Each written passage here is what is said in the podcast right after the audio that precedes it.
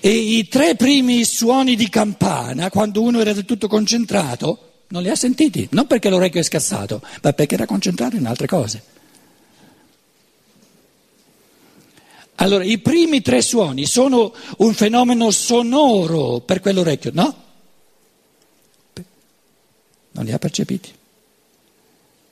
Oggettivamente non ci sono stati. Voi direte però, i tre ossicini dell'orecchio hanno vibrato però. Sì, ma il fatto che vibrino non è il fattore sonoro. Il fattore sonoro è soltanto quando viene portato a coscienza. Perciò dicevamo che la percezione è un fenomeno molto complesso, che comprende la presa di posizione da parte del pensiero. Abbiamo già fatto l'esercizio che diceva gli animali non hanno percezione, perché la percezione è la potenzialità al pensare. Quindi la percezione è l'esperienza animica che mi manca il concetto, come propulsione, come desiderio di creare il concetto. Ora, soltanto un essere che ha la potenzialità al pensiero può fare l'esperienza della percezione, può sentire la mancanza di pensiero. Quindi l'animale non può avere percezione, l'animale può soltanto avere sensazione.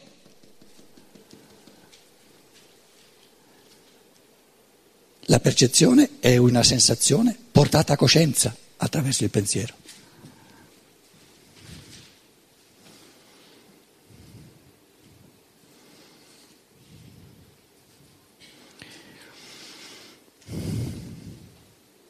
La fisiologia ci dice che esistono uomini i quali non percepiscono nulla della splendida festa di colori che ci circonda.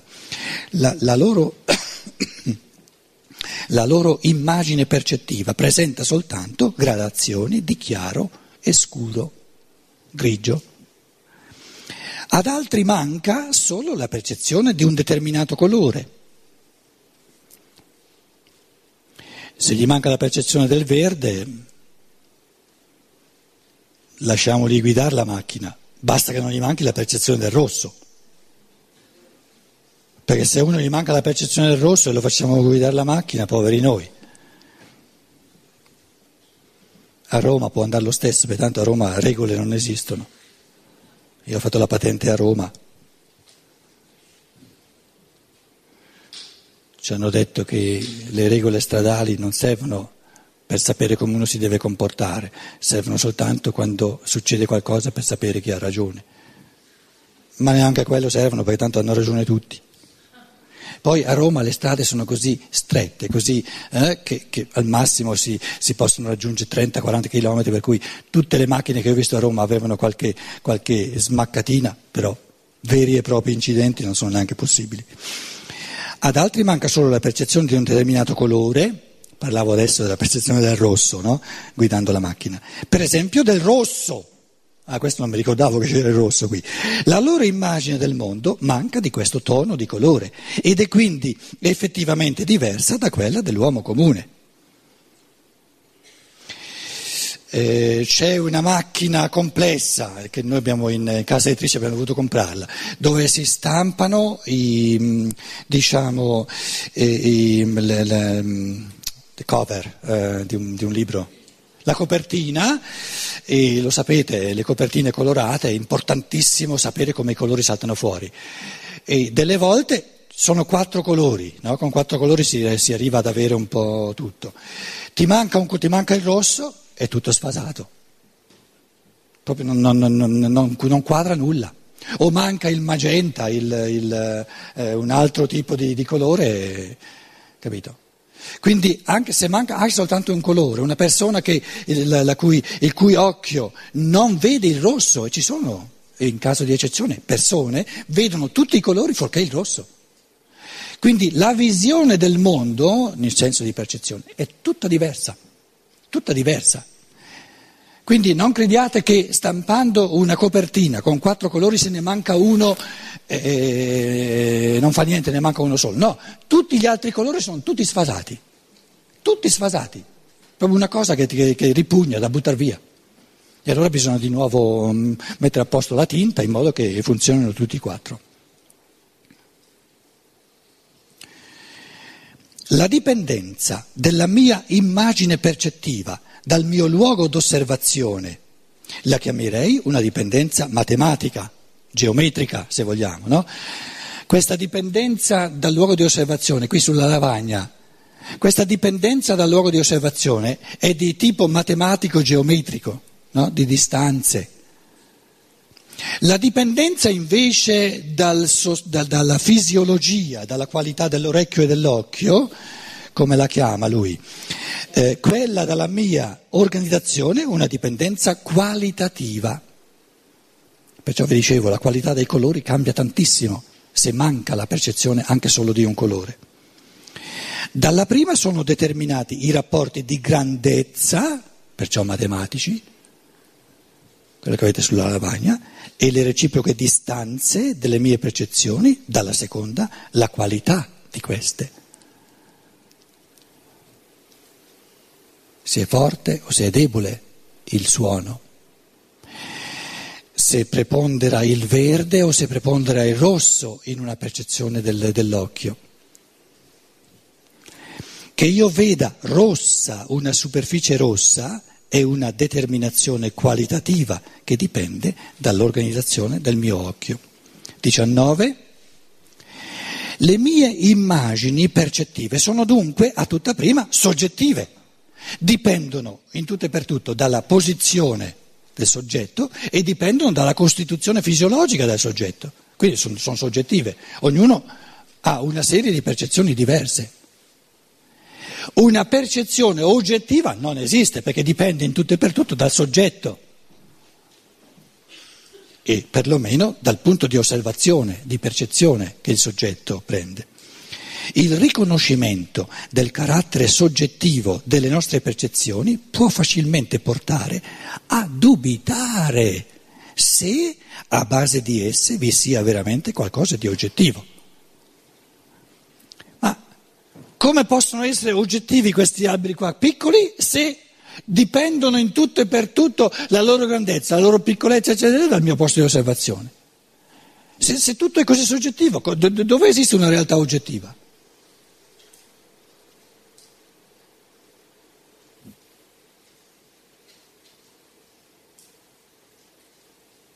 Allora, il contraccolpo alla posizione di realismo ingenuo, la prima posizione spontanea è che le cose sono così come le percepisco. Poi va all'estremo opposto una volta che si è reso conto che il modo in cui le percepisco non è per niente oggettivo, ma del tutto soggettivo, va all'opposto e dice allora non c'è più nulla, non c'è nulla di oggettivo.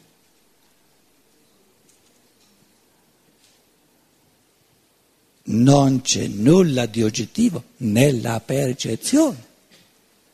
E se ci fosse qualcos'altro oltre alla percezione, in cui è possibile cogliere l'oggettività del mondo, questo non c'entra con la percezione.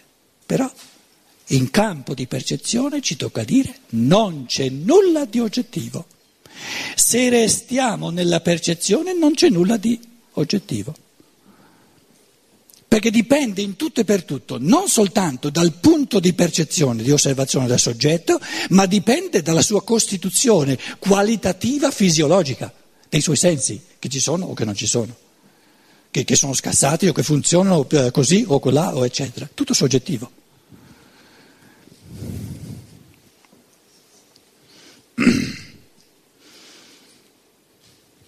Il riconoscimento del carattere soggettivo delle nostre percezioni può facilmente portare a dubitare se a base di esse vi sia veramente qualcosa di oggettivo. Quando sappiamo che una percezione, per esempio quella del colore rosso o di una certa nota musicale, non è possibile senza una determinata conformazione del nostro organismo, si può facilmente essere portati a credere che essa, prescindendo dal nostro organismo soggettivo, non abbia alcuna consistenza. E che senza l'atto del percepire, del quale è oggetto, essa non abbia alcun genere di esistenza. Se quegli alberi là lontani sono così piccoli, e la loro realtà degli alberi piccoli dipende in tutto e per tutto dal mio percepirli, quando io mi volto non ci sono più, perché non sono una realtà oggettiva, sono una percezione. La loro natura di piccoli, alberi lontani, è decisa dalla mia percezione. Scompaiono dalla percezione, scompaiono come percezione, quindi non ci sono più. Chi mi dice che sono qualcos'altro oltre a percezione? Cos'è qualcos'altro oltre a percezione? Io ho soltanto la percezione. Quindi quando io mi volto, per quanto mi riguarda, sono spariti, non ci sono più, non ci sono più.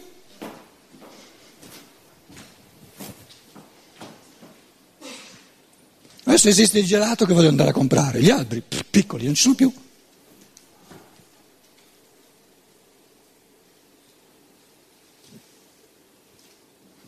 George Berkeley, famoso filosofo, questa idea ha trovato un classico sostenitore in George Berkeley, il quale riteneva che l'uomo, dal momento in cui fosse diventato cosciente dell'importanza del soggetto per la percezione, non potesse più credere ad un mondo esistente senza lo spirito cosciente.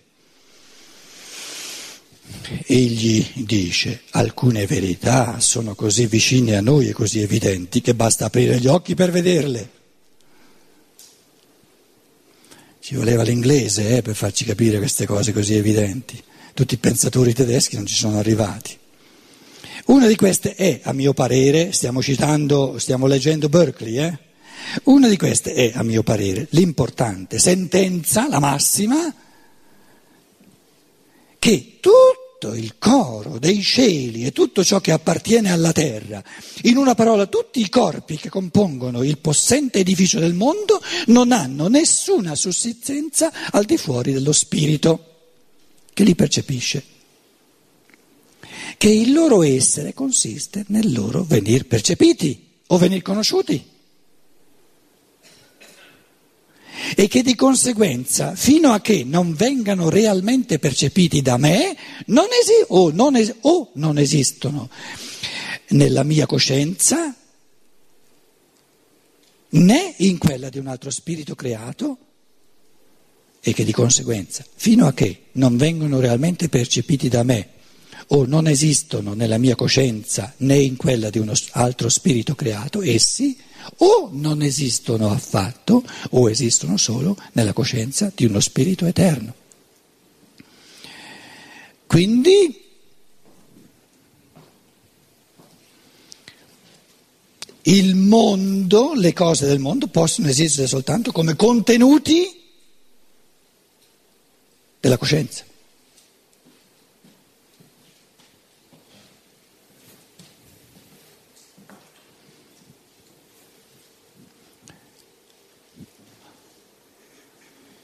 Io sto qui all'inizio del viale, cosa sono quegli alberi? Contenuti della mia coscienza.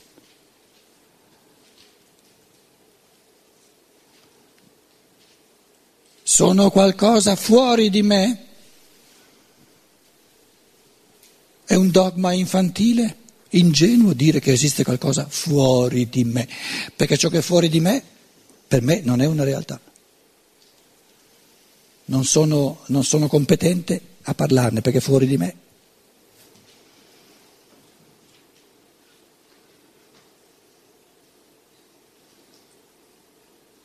Quindi Berkeley dice: le cose, le cosiddette cose, o sono contenuti di una coscienza, umana o divina, non importa, o non sono nulla. Per essere qualcosa, le cose devono essere contenuti di una coscienza.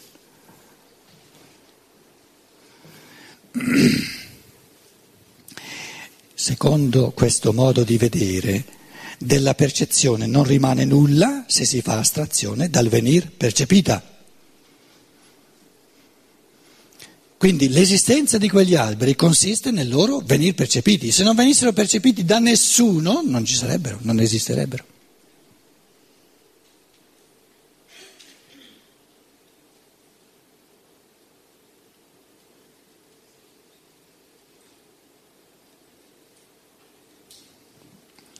Non ci sono colori se non si vedono, non ci sono suoni quando nessuno li ode.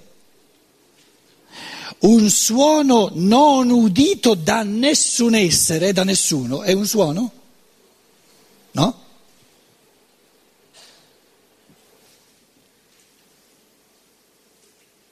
Un suono diventa un suono nel venir udito, se no non è un suono.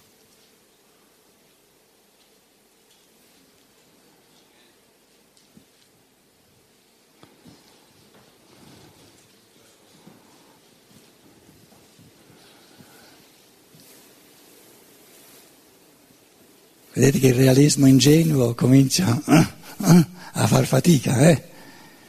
Dice, mannaggia, qua mi stanno portando via tutto il mondo. Io pensavo che la realtà fosse così come la vedo, no? Adesso se io mi volgo, se nessuno la vede non c'è nulla, se nessuno sente non c'è nulla di suoni, se nessuno vede non c'è nulla di colori, se nessuno annusa non c'è nulla di fenomeno olfattivo. Cos'è il mondo?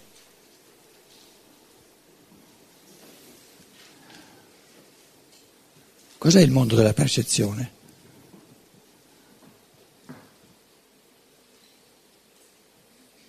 Un inganno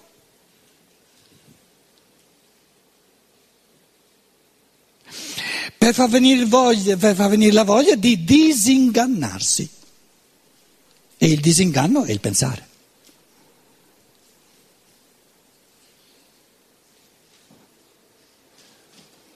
Tu dici no. Sì. Posso dire che non ci sei, posso dire che non esisti se non ti vedi. Affari tuoi se io non ci sono per te. Torniamo ai tre suoni non uditi. Se i primi tre non sono stati uditi, non c'è l'inganno, perché sono stati uditi. Gli altri sette sono un inganno. Perché sono stati percepiti in quanto percezione sono un inganno e serve a farmi disingannare. No, i primi tre sono più reali degli altri sette perché non li ho percepiti sensibilmente.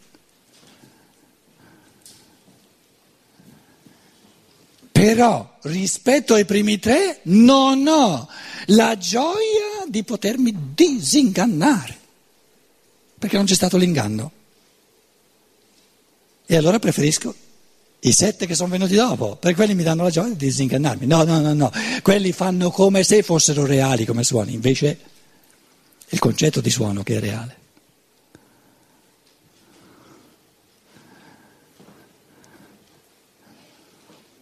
I morti cosa sentono dei 10 tocchi di campana?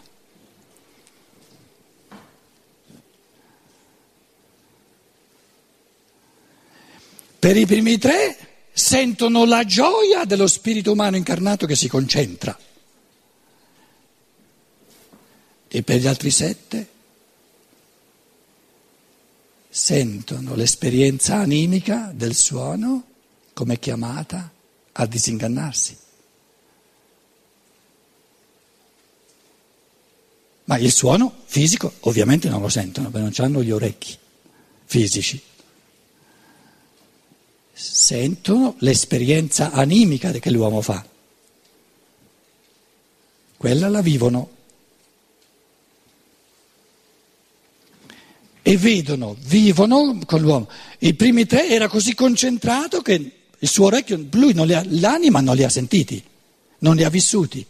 E poi l'angelo dice, gli altri 7 li ha vissuti, vedo, sento anche il suo vissuto. E il senso di questo vissuto è l'inganno, che il dato di percezione sensibile sia una realtà come provocazione a superare questo inganno e a ritransustanziare il mondo, trasformarlo dalla sua parvenza di materia nella sua realtà di spirito.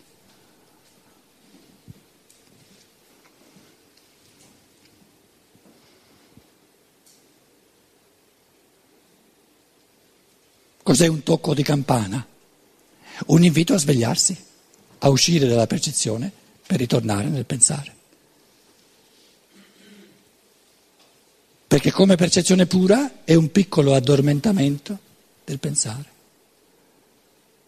E dico, ah, la campana suona, e sono di nuovo nel pensare, nel pensiero. All'obiezione che se anche figura, colore, suono... 20, scusate, ero già arrivato al 20, no? No. Dunque, dopo la citazione di Berkeley, non ci sono colori se non si vedono, non ci sono suoni quando non si odono. E altrettanto, come colori e suoni, non esistono estensione, forma, movimento al di fuori dell'atto percettivo. Gli alberi piccoli, se non c'è nessuno che li vede piccoli, gli alberi piccoli non ci sono, perché gli alberi piccoli ci sono soltanto come veduta, come percezione. Quindi gli alberi piccoli sono una percezione, se la percezione non c'è, non ci sono gli alberi piccoli.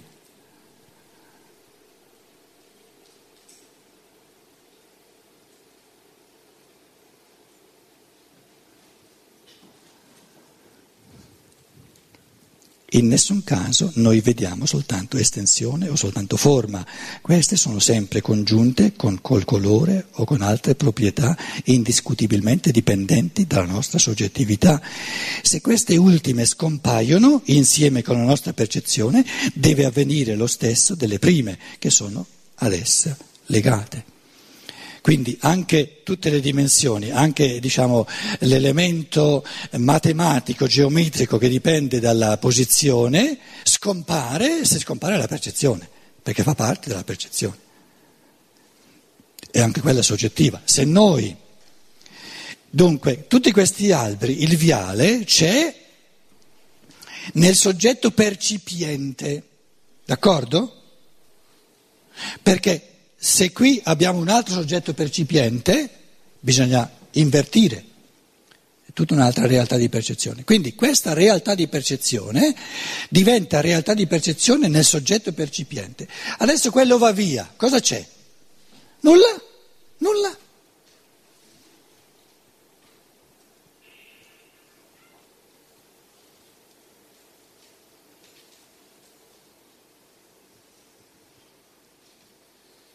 Di questa realtà di percezione. Voi mi direte, sì, però se io passo in elicottero lo vedo il viale con i cipressi. Sì, ma non lo vedi però qui belli grandi e là belli piccoli. Li vedi tutti uguali. Quindi questa realtà di alberi all'inizio grandi e poi sempre più piccoli è sparita, non c'è più.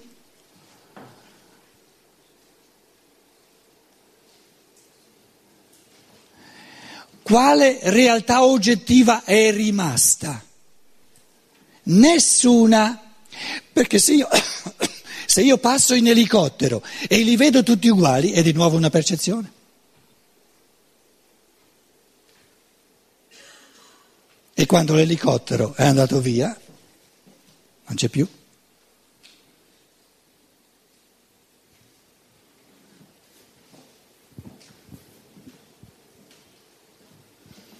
Quando uno muore il corpo non ce l'ha più, non c'è più nulla del mondo della percezione.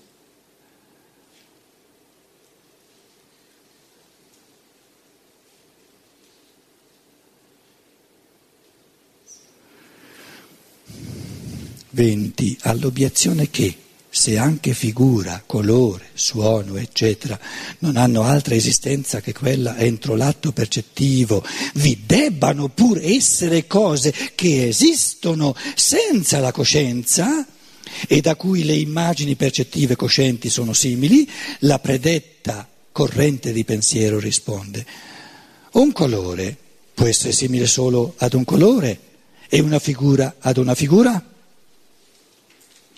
Quindi una percezione può solo essere simile a una percezione, non simile a un albero reale.